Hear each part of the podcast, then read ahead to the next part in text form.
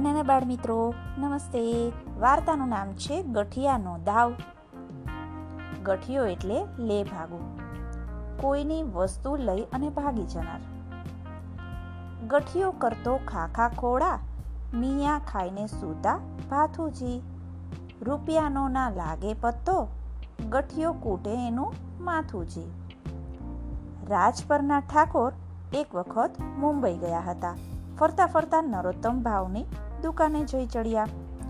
ઠાકોરે તો એવો વિચાર કર્યો કે ઠકરાણી માટે થોડાક દાગીના લઈ જઈએ. દાગીના તો પસંદ કર્યા, પણ એક મોટી મુસીબત ચડી આવી. શેઠ બોલ્યા, ઠાકોર સાહેબ કેમ મૂંઝાયા? ઠાકોર બોલ્યા, શેઠજી, પૈસા પૂરા નથી. શેઠ બોલ્યા, તો ઘેર જઈને મોકલાવી દેજો. આપ જેવા માણસોનો અમને પૂરો ભરોસો છે. ઠાકોરે દાગીના લઈ લીધા. રૂપિયા એક હજાર આપવાના બાકી રહ્યા. ઠાકોર તો પાછા રાજભર ગયા. રૂપિયા તાબડતોબ મોકલાવી દેવા જોઈએ. ઠાકોરે વિચાર કર્યો કે મિયા ફૂસકીને મોકલીએ. રૂપિયા આપતા આવે અને મુંબઈ જોતા આવે. એ વાત ફૂસકી મિયાને કહી. તભાવટને એ દિવસે જજમાનને ત્યાં કન્યા પરણાવવા જવાનું હતું. તેથી સાથે જઈ શકે તેમ ન હતા. તભાભટ સાથે ન આવે તો તો ફૂસકી મિયાની બધી મજા જ ઉડી જાય. ભટ્ટજીને પણ તે ના ગમ્યું. ભટ્ટજી સ્ટેશન સુધી વળાવવા ગયા. ભટ્ટજીએ મિયાને શિખામણ આપવા માંડી. મિયા બોલ્યા, તમે જરાય ગભરાશો નહીં. અમે કાચા પોચા નથી. હા, અમે તો સિપાહીના બચ્ચા. ભટ્ટજી બોલ્યા, ભાઈ આજકાલ તો ગઠિયાઓનો રાફડો ફાટ્યો છે રાફડો. આપણે રહ્યા ગામડાના ભોળા માણસ. મિયા બોલ્યા, તે ભલે ને રહ્યા. ગામડાના માણસ તો હવે શહેરના માણસોના કાન કાપી જાય એવા થઈ ગયા છે. હા, અમે તો બધું જાણીએ છીએ. ભટ્ટજી બોલ્યા, તમે ભલે બધું જાણો, પણ હજાર રૂપિયા જેવી રકમ છે. જો કોઈ ગઠિયો જાણી જશે ને તો તો પાછળ જ પડી જશે. બાળ મિત્રો, વાર્તા તો વર્ષો જૂની છે. જ્યારે હજાર રૂપિયાનું મૂલ્ય લાખો રૂપિયા ગણાતું. મિયા બોલ્યા, ગઠિયાથી અમે ડરતા નથી. અમારે ચોર ફોરની બીક પણ નથી. ભટ્ટજી જરા ચીડાઈને બોલ્યા, તમે સમજતા નથી મિયા, ખોટી ડંફાસ ના હાંકીએ, ચેતીને ચાલીએ. મિયા બોલ્યા, તમારે ચિંતા કરવી જ નહીં. હજાર બે હજાર રૂપિયાની નોટો સાચવવી, એમાં શી મોટી વાત છે? આમ ભટ્ટજી અને મિયા વાતો કરતા હતા. તે એક ગઠિયો સાંભળતો હતો. તે તો વાત સમજી ગયો. એક હજાર રૂપિયાની નોટો મિયા પાસે છે. ગઠિયો ફૂસકી મિયાની પાછળ જ પડી ગયો. મિયાએ મુંબઈની ટિકિટ લીધી એટલે ગઠિયાએ પણ મુંબઈની ટિકિટ લીધી. સુવાના ડબ્બાની બેઠકની ટિકિટ હતી. જે ડબ્બામાં ફૂસકી મિયા બેઠા એ જ ડબ્બામાં ગઠિયો પણ બેસી ગયો.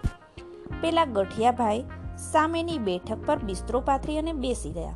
ગાડી ઉપડી. ગઠિયો મિયા ફુસકી સામે હસીને બોલ્યો, આપને ક્યાંક જોયા છે? મિયા બોલ્યા, અમને ના જોયા હોય એ તો બને જ નહીં. હા, અમે સિપાહીના બચ્ચા. ક્યાં જોયા હતા અમને? ગઠિયો બોલ્યો રાજ પરના ઠાકોરને તમે ઓળખો છો? મિયા તાલી દઈ હસતા હસતા બોલ્યા, લો ભાઈ, ખરી કહી. ભલા અમે રાજપરના ઠાકોરના તો ખાસ માણસ છીએ. ગઠિયો હસીને બોલ્યો, ઓહો, હો હો હો હો એમને ત્યાં જ જોયા હશે. એમનો હું મહેમાન બનેલો. એ મારા ખાસ મિત્ર છે. પણ બે, ત્રણ વર્ષ થઈ ગયા એટલે કંઈ યાદ ના રહે. એમના મહેલમાં ખાસ જુદો ઓરડો મને કાઢી આપેલો છે. મિયા તો સમજી ગયા કે આપણે તો ચેતતા રહેવું પડશે. આ પાક્કો ગઠિયો લાગે છે. રાજ પરના ઠાકોર મોટા રાજા હશે એમ આ ગઠિયાભાઈએ ધારી લીધું છે. રાજ પરના ઠાકોર તરીકે ઓળખાય છે પણ એમનું કોઈ રાજ નથી અને રાજમહેલ પણ નથી. બધાના જેવું એમનું પણ ડેલીવાળું ઘર છે. આ ગઠિયાભાઈને યાદ રહી જાય એવું કંઈક તો કરવું જ પડશે. મિયા બોલ્યા, હુંય ભૂલકણો છું. આપ ઠાકોરના મહેરમાં ઉતરેલા અને બે દાહડા રહ્યા તો તો મારી ઘોડાગાડીમાં ફર્યા જશો. ગઠિયો બોલ્યો, હા હા, મને હવે બરાબર યાદ આવે છે. એટલે જ તો મેં તમને ઓળખ્યા કે આ મિયા તો એ જ છે. મિયા ફૂસકી મનમાં હસ્યા, કે કેવો મૂર્ખો છે આ ગઠિયો. આપણે કદી ઘોડાગાડી હાંકતા જ નથી. ખડખડાટ હસી અને મિયા બોલ્યા, ત્યારે તો ઘણું સારું થયું, ઠીક થયું. લો, આપણે લહેરથી મુસાફરી થશે. ગઠિયો બોલ્યો, તમ તમારે મોજથી ઊંઘો, કોઈ વાતની ચિંતા નથી. મિયા લાંબા થઈ પાટિયા પર સૂતા. માથે ઓઢી લીધું અને માંડ્યા નસકોરા બોલાવવા. હવે ગઠિયાએ જાણ્યું કે મિયા ઊંઘી ગયા છે. એટલે ધીમેથી ઊભો થયો. મિયાનું પોટલું ફંફોડીને જોયું. એમાં ક્યાંય નોટો ન હતી. એણે વિચાર્યું કે નોટો મિયાએ પોતાની બંડીના ગજવામાં મૂકી હશે. મિયા તો એટલામાં જાગી ગયા. ગઠિયો બોલ્યો, મિયા સાહેબ, જરા ગરમીની મોસમ છે.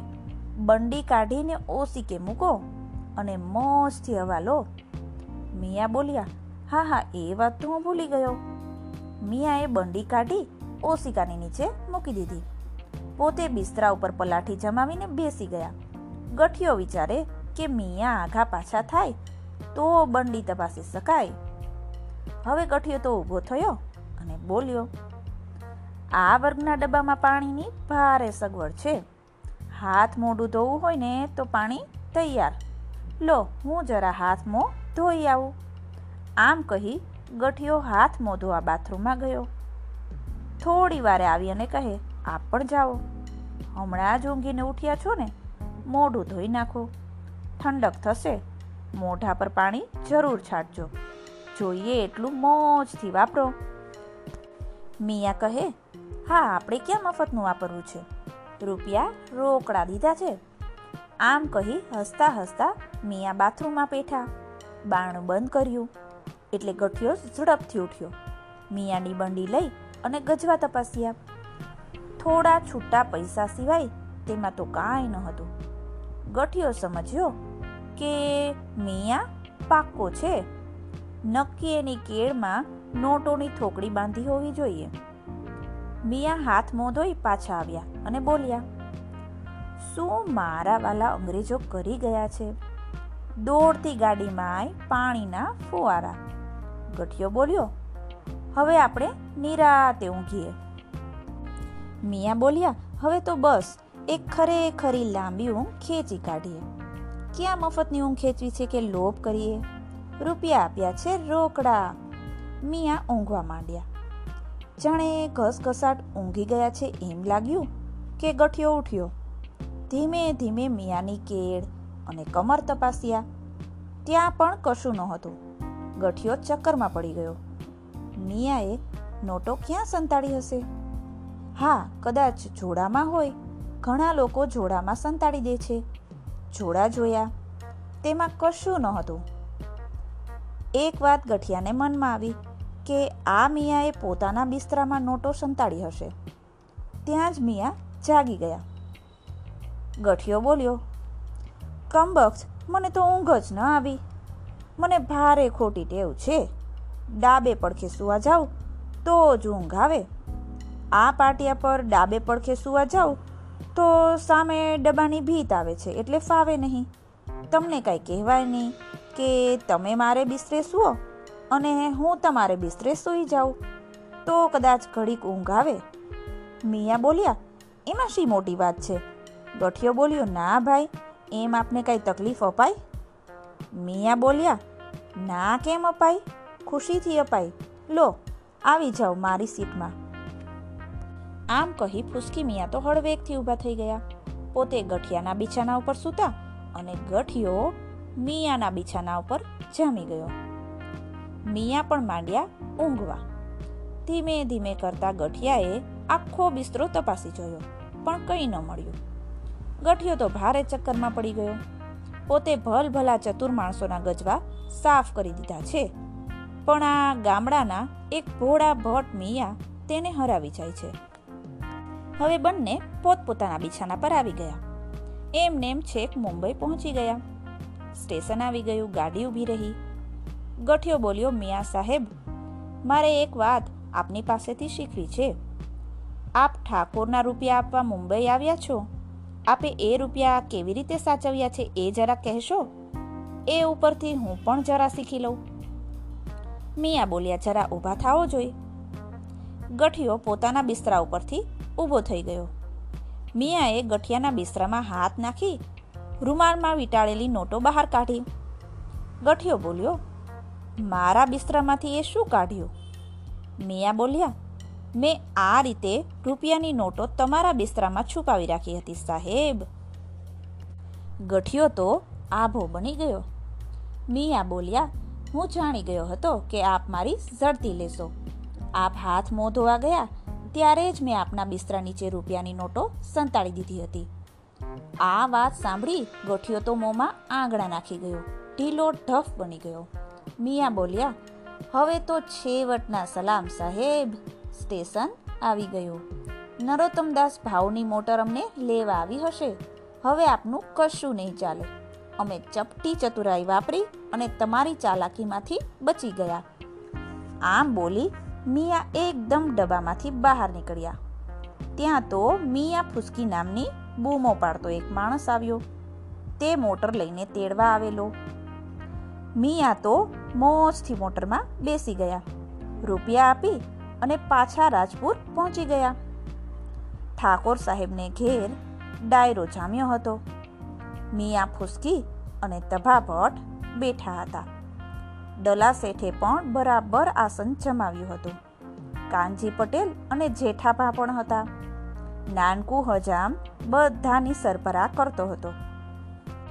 ઠાકોરે મિયાને પૂછ્યું, મિયા મુંબઈ રૂપિયા આપવા ગયા? એમાં કાંઈ તકલીફ તો નથી પડી ને પછી મિયા ફુસકીએ આખી વાત કહી. આ વાત સાંભળી દલા શેઠ મિયા ફુસકીના મોઢા સામે જોઈ જ રહ્યા. મિયા બોલ્યા, હજી વધારે આંખો પહોળી કરીને જુઓ. એ બધી ચતુરાઈ અમે જ કરીએ. વાણિયા દુણિયાના એ કામ નહીં. હા, અમે સિપાહીના બચ્ચા. બધા ખડખડાટ હસી પડ્યા. દલા શેઠ ચૂપ અને વાર્તા થઈ ગઈ પૂરી. કેમ નાના દોસ્તો? મિયા ફુસકીની વાર્તા સાંભળવાની મજા પડી ગઈ ને? ચાલો ફરી મળીએ.